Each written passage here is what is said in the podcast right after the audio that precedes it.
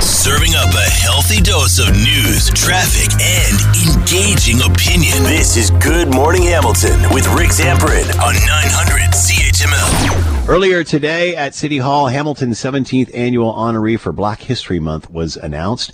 Dora Annie, founder of the School of Dreams, who passed away in 2019. Joining us now to discuss the School of Dreams and her work, uh, her mother's work back in her hometown, uh, and the future moving forward. Barbara Annie is with us, president of the School of Dreams, daughter of the founder, Dora Annie, and here now. Barbara, thank you for the time. Hope you're doing well. Hi, I'm well. Thanks for having me. Must have been a pretty cool day today. Yeah, it definitely was. I've been asked that question a few times, and it's it's definitely that sort of cliche expression of the mixed emotions. You know, super happy that she's being recognized. You know, also wishing she, of course, could be here herself to to mm. see hmm. those accolades come in. But it's it's been amazing. So tell us about this project and how your mother got involved in this. Yeah, so the project started this this year's our our 20th year that we've been around. Um, it started with a trip that my sister, my mother, and I uh, took to go to Ghana. Um, you know, that's where my family's from. Um, she hadn't been for many, many years, and my sister and I hadn't been um, in any period of time that we could remember as a, sort of young adults. My sister, who is an educator by trade, um, my mom took us to the village where she grew up and was really excited to take us there. And she was like immediately disheartened because the small school that she uh, l- learned at when she was a child was in just such disrepair. Hmm. So, you know, she got back to, to Hamilton and I always sort of describe it. She got a fire in her belly and and couldn't let it go. So she, you, you know, it originally started as a project called Dora's Dream and uh, our our local church, uh, MacNab Presbyterian, located in Hamilton, helped the first project get off the ground. And after that one project was done, she said to me, she said, Barb, I I cannot let this go. There's so many schools that need our help. So, hmm. you know, that Dora's Dream project turned into a not-for-profit originally called Ghana Schools of Dreams, which then turned into a registered charity you know, less than a year before she passed away called Schools of Dreams.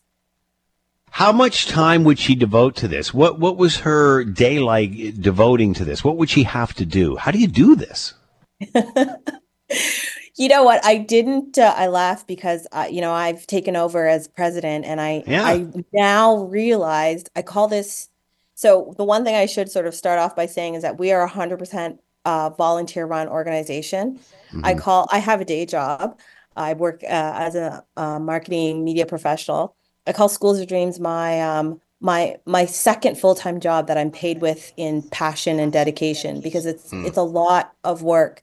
You know, we run a registered charity, which basically means we're running an a business, a corporation, an organization, yeah. and you know, coordinating with folks in Ghana, working with the individual schools, um, you know, connecting with donors here in in Hamilton and beyond. It's it's lots and lots of work, but it's definitely gratifying. I went um, last year around this time to go visit all of the different projects, um, the schools, and you know, just see, especially going to the very first school, seeing some kids who are now in university. It's it's amazing mm. to see that the um, you know, I always say we build we build the physical structures of schools, but really we are changing these kids' lives. Wow, that's incredibly rewarding. What was it like for you and your sister to go back to your mother's homeland? Uh, my mom was an immigrant, never got to do that with her, always wanted to. What's that experience like?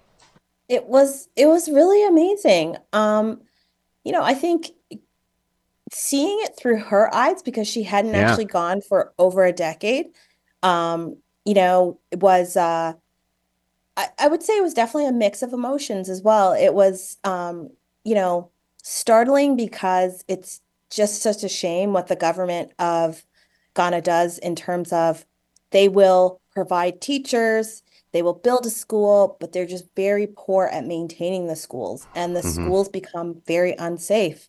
In fact, one of the projects that we had done, it, we completed in 2021, during the period of time between completion and you know getting rid of the the dilapidated portion of the school um, some kids were playing on the weekend and really sadly the the school building that was thank goodness the kids were no longer actually learning in that building but the the building collapsed and two oh, two man. of the kids passed away from oh, that man. that you know situation. So it again we you know build the physical structures but the the sort of byproducts that come from um, you know the work that we do is is just truly amazing. What is the biggest challenge running something like this especially in a place like Ghana where you're here they're there uh well i would say we've got some really great people on the ground and we've developed um, you know technology of course has definitely helped us from hmm. um, uh, addressing some of those challenges. I, I would say I laugh because um, you know there's quite a big time difference. So sometimes just you know connecting is a big challenge.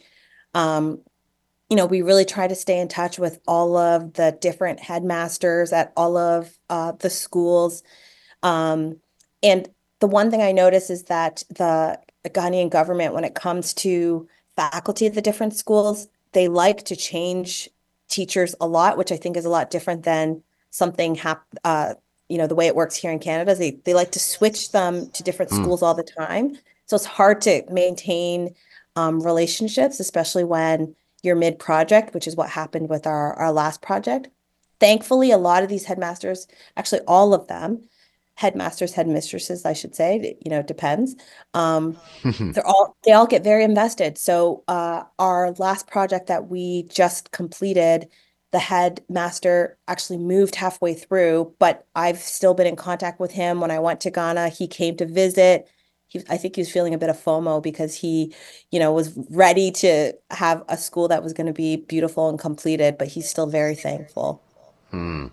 Where did your mother see this going? I mean, obviously, this started with her own school and then just continued from one to the other to the other. What's the future here?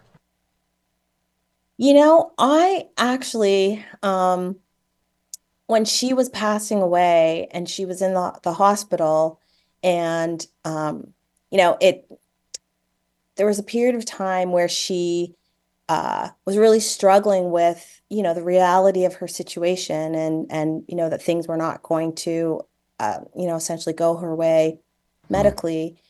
And, you know, we had lots of conversations in those final days about, she was very very worried about leaving the charity in particular i think it was her her uh, additional baby leaving it um, without sort of knowing what was going to happen and take care and in those final days every single board member came and physically said goodbye let them know that they were going to you know continue to make this a priority i did the same thing and in her final days i think she sort of came to the peace that she personally has taken it as far as she could. She was a hairdresser by trade. She was not, um, uh, you know, a corporate por- person. Mm-hmm. Like I mm-hmm. said, I do this as a volunteer. I am. I do work in the corporate space, so I think I've been able to, um, you know, take it to places that she just hasn't been able to. Uh, she couldn't have even imagined at the time. And you know, I, I look up at, at the sky and, and hope she's, you know, proud of the accomplishments that we've we've done. But we've done things like